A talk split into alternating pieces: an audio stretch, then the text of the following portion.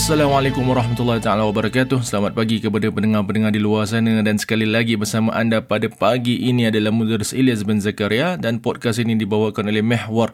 Apa khabar semua? Harapnya semua dalam keadaan sihat walafiat, dalam keadaan yang baik-baik sahaja dan tenang-tenang sahaja di luar sana.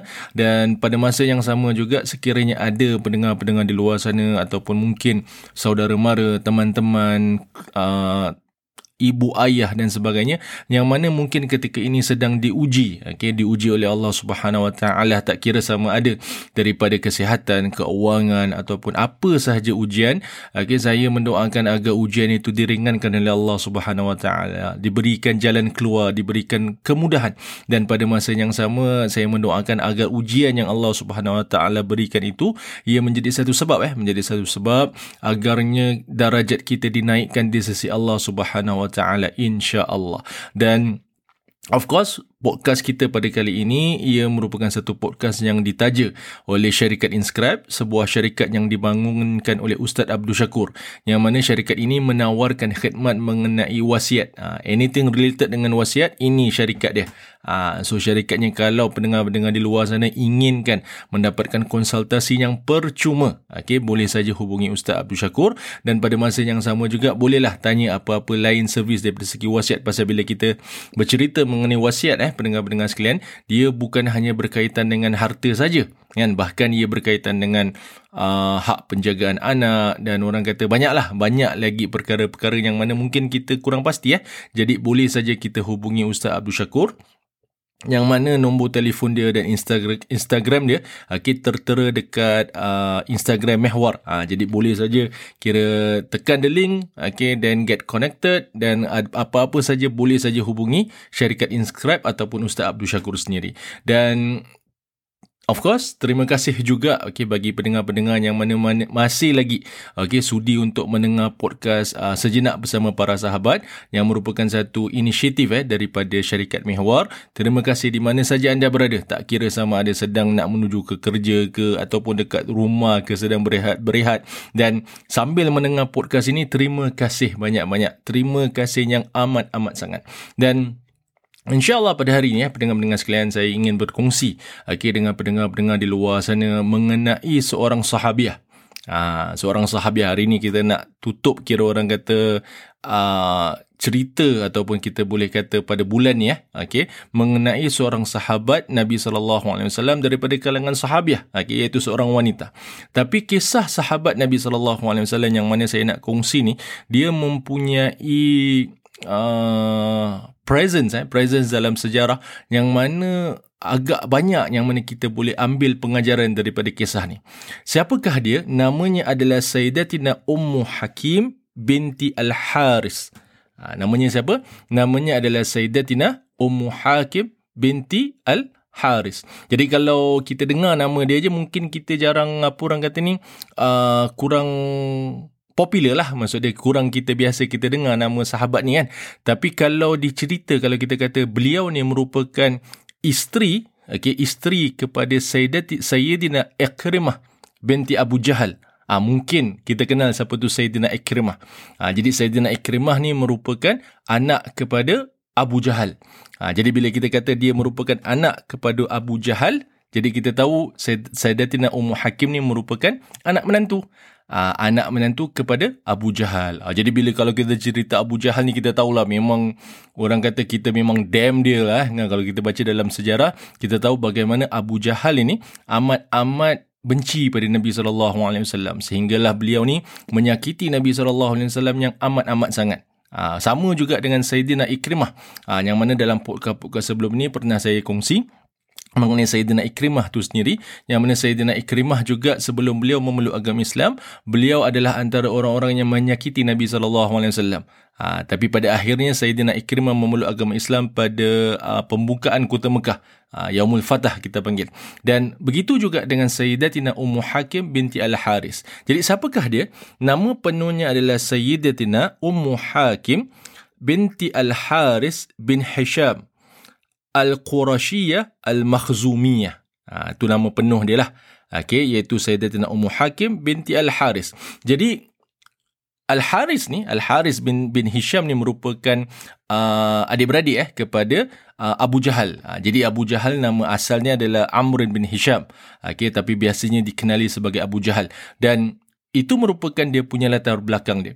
Dan Sayyidatina Ummu Hakim ni, eh, pendengar-pendengar sekalian, kalau kita baca dalam sejarah, sebelum beliau memeluk agama Islam, beliau adalah antara orang-orang yang mengikuti ya, mengikuti Sayyidina Ikrimah binti Abu Jahal okey untuk memerangi Nabi sallallahu alaihi wasallam. Ha, dalam peperangan Uhud, dalam peperangan Badar, sehinggalah kalau kita baca dalam sejarah, Sayyidatina Ummu Hakim adalah antara orang-orang yang mana hadir okey dalam peperangan Uhud in the Battle of Uhud. Yang mana beliau kira kalau kita baca dalam sejarah maksudnya adanya orang-orang Quraisy bawanya orang-orang perempuan eh untuk ketuk gendang dan sebagainya. So Sayyidatina Ummu Hakim adalah antara orang yang mengikuti dalam peperangan tu memerangi Nabi sallallahu alaihi wasallam. Tapi qaddarallahu wa ma syaa fa'al. Okey, qaddarallahu wa ma syaa fa'al. Yang mana hidayah ni memang milik Tuhan eh orang kata eh. Maksud dia memang kita mungkin pada hari ini beliau merupakan orang yang paling jahat ataupun orang yang paling uh, memusuhi seseorang itu kan? Hatta kalau kita lihat dalam sejarah ni beliau amat-amat memusuhi Nabi sallallahu alaihi wasallam kan? Tapi siapa tahu kan? Siapa tahu yang mana Allah Subhanahu wa taala membukakan hatinya untuk menerima Islam. Jadi bilakah Sayyidatina Ummu Hakim ni memeluk agama Islam? Beliau ni memeluk agama Islam pada pembukaan kota Mekah Ha, jadi pada pembukaan Kota Mekah, beliau uh, memeluk agama Islam. Dan apakah pengajaran yang kita boleh ambil daripada sini ya pendengar-pendengar sekalian? Apakah kisahnya? Apabila Sayyidatina Ummu Hakim memeluk agama Islam, maksudnya pada pembukaan Kota Mekah, si suami ni tadi iaitu Sayyidina Ikrimah bin, bin Abu Jahal, ni sebelum Sayyidina Ikrimah memeluk agama Islam, beliau telah lari. Ha, beliau telah lari ke mana? Beliau telah lari ke Yaman telah lari ke mana? Beliau telah lari ke Yaman. Yang mana apabila beliau telah lari ke Yaman, si isteri ni tadi iaitu Sayyidatina Ummu Hakim bertanya kepada Nabi sallallahu alaihi wasallam, minta kepada Nabi sallallahu alaihi wasallam, yang mana dia minta kepada Nabi sallallahu alaihi wasallam untuk beliau pergi ke Yaman, okey, untuk bawa balik Sayyidina Ikrimah. Ha, pasal Nabi wasallam dah hadara dammuhu, dammahu. Maksudnya Nabi wasallam dah menghalalkan darahnya. Ha, pasal apa Sayyidina Ikrimah ni kalau dia memang menyakiti Nabi amat-amat sangat. Dan apabila si isteri ni tadi dah memeluk agama Islam, makanya sayang kepada Sayyidina Ikrimah, sayang sangat kepada Sayyidina Ikrimah. Jadi bila dia sayang kepada Sayyidina Ikrimah, maka dia mintanya kepada Nabi sallallahu alaihi wasallam. Dia mintanya kepada Nabi sallallahu alaihi wasallam, boleh tak dia membawa balik okey membawa balik uh, Sayyidina Ikrimah ke Mekah Mukarramah. Tapi pada masa yang sama juga dia minta daripada Nabi sallallahu alaihi wasallam untuk apa? Minta daripada Nabi sallallahu alaihi wasallam untuk memberikan keamanan. Uh, maksudnya janganlah di apa orang kata ni disakiti, dilukai ataupun dijatuhkan hukuman dan sebagainya. Okey, itu yang dia minta kepada Nabi sallallahu alaihi wasallam. Dan Nabi sallallahu alaihi wasallam sebagai raufun rahim dan sebagai seorang yang memang amat sayang, eh amat sayang kepada umat dia. Dan bila kita kata mengenai umat dia ni merangkumi semua, Kan? Tu pasal kalau kita baca kisah mengenai dekat Taif tu eh pendengar-pendengar sekalian, boleh sahaja Nabi sallallahu alaihi wasallam uh, minta apa para malaikat untuk hancurkan penduduk Taif atas apa yang orang-orang Taif dah buat kan. Tapi Nabi sallallahu alaihi wasallam mengatakan Allahumma hdi qaumi fa innahum la ya'lamun. Ya Allah, berilah hidayah kepada kaumku sesungguhnya mereka tidak mengetahui. Sayangnya Nabi sallallahu alaihi wasallam eh, sayangnya Nabi. Jadi Begitu juga dengan keadaan si Sayyidina Ikrimah ni. Dimintanya Sayyidina Ummu Hakim kepada Nabi SAW agar memberikan keamanan. Maka apabila itu terjadi, pendengar-pendengar sekalian, pergilah si isteri ni ke Yaman. Allah. Sayang tak sayang? Kan? Sayang tak sayang? Bayangkan eh. Bayangkan apa nak Ni dah buat salah memang orang kata eh. kan. Orang kata Sayyidina Ikrimah ni memang darah dia dah halal. Suami dah buat salah ni sekarang ni. Si isteri ni tadi minta keamanan dan pada masa yang sama hijrah ke Yaman. Pergi ke Yaman cari suami. Sayang tak sayang? Kan? Bayangkan kalau kita dekat tempat Sayyidatina, Sayyidatina Ummu Hakim ni. Kan? Sayyidatina Ummu Hakim ni. Sanggup tak kita untuk melayari satu orang kata bahtera tu hanya untuk nak bawa balik suami ni yang mana kita tahu ni ah ini memang kita pun tak tahu sama ada dia nak masuk Islam ke tak ke nak jadi baik ke tidak kita tak tahu kan tapi Sayyidatina Ummu Hakim dia pergi Okey, dia pergi, okey, dia pergi sampailah ke Yaman. Yang mana apabila sampainya ke Yaman, okey, dia berjumpa dengan Sayyidina Sayyidina Ikrimah. Okey, dia berjumpa dengan Sayyidina Ikrimah. Yang mana dalam perjalanan tu, okey, dalam perjalanan men, men, apa orang kata menaiki bot dan sebagainya segala kepayahan, apabila berjumpa, okey, apabila berjumpa dengan Sayyidina Ikrimah, Okey, maka terjadinya perbualan. Okey, makanya terjadinya per, terjadinya apa perbualan. Apa yang ditanyakan okey Sayyidatina Ikri uh, Sayyidatina Ummu Hakim kepada uh, Sayyidina Ikrimah dia mengatakan dahlah tu. Okey, pulanglah. Okey, pulanglah. Okey dan marilah kita memeluk agama Islam. Asyhadu an la ilaha illallah wa anna sayyidina Muhammad Rasulullah. Jadi apa qala Ikrimah? Ikrimah mengatakan maharabtu illa min hadha.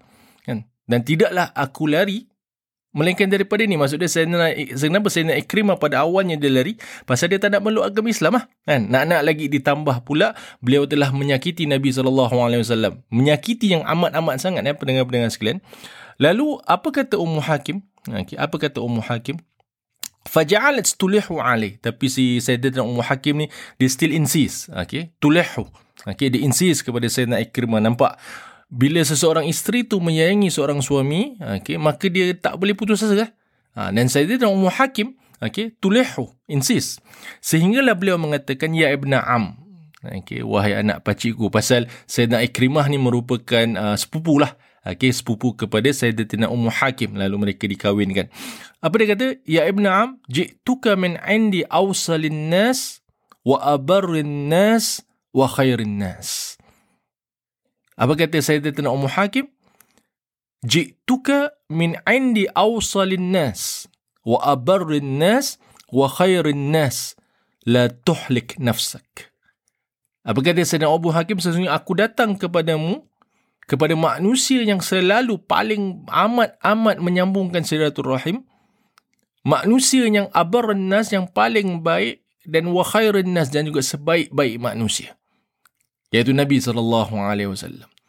Lepas tu apa kata Sayyidatina Ummu Hakim? La tuhlik nafsak. Janganlah kamu binasakan diri kamu. Allah. Ni perjalanan jauh ni. Kan? Daripada Mekah Mukarramah. Kan? Dia yang baru memeluk agama Islam pada masa tu. Kan? Dengan hati yang berani ya, pendengar-pendengar sekalian bayangkan. Kita baru masuk Islam. Ataupun kita mungkin baru naik pangkat. Tiba-tiba kita minta kepada superior kita. On the day itself ni. Dan ini yang diminta Sayyidina Ummu Hakim daripada Nabi sallallahu alaihi wasallam. Dia dah buat salah dah kalau kita letak kalau kita letak hukuman kan. Bagaimana apa yang dia buat pada Ghazwa Badar, Ghazwa Uhud kan. Tak mungkin kita lupakan eh.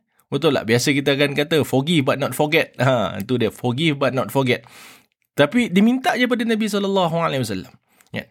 Jadi Nabi perkenankan tak? Nabi perkenankan pergi. Ya. Dan perginya Sayyidatina Ummi Hakim ke Yaman tu bukan benda senang pendengar-pendengar sekalian. Time tu bukan ada boat, bukan ada kapal terbang. Kan? Boat pun bukan boat laju pun. Kan? Kita tak tahu macam mana ni. Cari suami yang tersayang ni. Suami yang tercinta ni. Apa? Ni baru orang kata lagu sejan. Sampai. Oh. Minta masuk Islam. Kan? Tapi si suami ni cakap, ah, aku lari pasal benda ni ya. Kan? Tapi insist. Si, si, si, si isteri ni insist. Dan si isteri ni menceritakan dia datang daripada siapa? Orang yang paling baik iaitu Nabi sallallahu alaihi wasallam. Jadi jangan kau binasakan. Yang mana of course again kadang-kadang pendengar-pendengar sekalian kadang-kadang hidayah ni memang milik Tuhan eh. Tapi usaha tu kita nak kena ada dan besar kemungkinan ataupun pastinya okay, hidayah yang Sayyidina Ikrimah ni dapat adalah melalui si isterinya tadi kan? Iaitu Sayyidatina Ummu Hakim. Kerana apabila Sayyidatina Ummu Hakim mengatakan sedemikian makanya apa yang terjadi okey apa yang terjadi berimannya Sayyidina Ikrimah. Pasal Sayyidina Ikrimah dia cakap dengan apa? Dia cakap dengan Sayyidatina Ummu Hakim apa yang kau dah buat? Kan? Apa kata Sayyidatina Ummu Hakim? Ana kallamtuhu fa ammanak kan ana am ana kallamtuhu fa ammanaka Aku dah cakap dengan Nabi sallallahu alaihi wasallam dan Nabi sallallahu alaihi wasallam memberikan keamanan kepada engkau. Bayangkan pendengar-pendengar sekalian pengorbanan okey pengorbanan siapa? Pengorbanan seorang isteri. Hu. Dahsyat. Kan? Pengorbanan seorang isteri kepada si suami itu. Nak tak kita? Okay, kita pada hari ini pendengar-pendengar sekalian kita nak nak tak kita mempunyai seorang isteri yang sedemikian? Kita ni mungkin kadang-kadang kita suami ni tak sempurna eh. Kan? Kita kadang suami ni memang pun half past six juga eh. Kita kalau kita lihat lah kalau kita lihat pada hari ni kadang-kadang kita pun perangai kita pun tak seberapa elok kita kata kan tapi kalaulah ditakdirkan Allah Subhanahu Wa Taala paling-paling kalau kita mendapat seorang isteri yang baik kan mempunyai seorang isteri yang sabar dengan kita. Ini selagi mana kita orang kata tak main kayu du, apa tak curang ke apa pasal saya nak Ikrimah dia tak curang kat sini dia cuma dia cabut. Ha, dia cabut eh, ini dah kacau ni kan. Tetapi si isteri ni tadi okay, begitu sabar, begitu memberi orang kata harapan dan mengharapkan si suami ni tadi memeluk agama Islam sampai dia sanggup berkorban jumpa Nabi wasallam hijrah ke Yaman. Nak tak kita dapat isteri yang sedemikian? Ini merupakan satu legasi ya pendengar-pendengar sekalian merupakan satu legasi yang mana dia bukan hanya kepada anak-anak kita kan? tetapi juga kepada si suami kan? legasi juga kepada kepada si isteri itu tadi kan? yang mana tidak lain dan tidak bukan seorang isteri yang baik dia akan terus mengharapkan agar si suami itu pulang dalam keadaan yang baik dan ini yang dilakukan oleh Sayyidatina Ummu Hakim kepada siapa? kepada Sayyidina Ikrimah maka pulanglah kan? Dan maka pulanglah saya nak Ikrimah ke Mekah Mukarramah kerana orang kata si isteri ni tadi.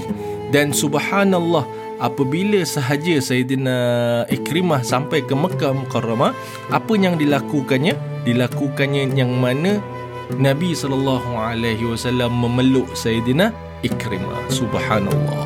Subha subhanallah. Cantik tak cantik orang kata? Dan itu adalah merupakan Sayyidatina Ummu Hakim. Hakim bersama Sayyidina Ikrimah.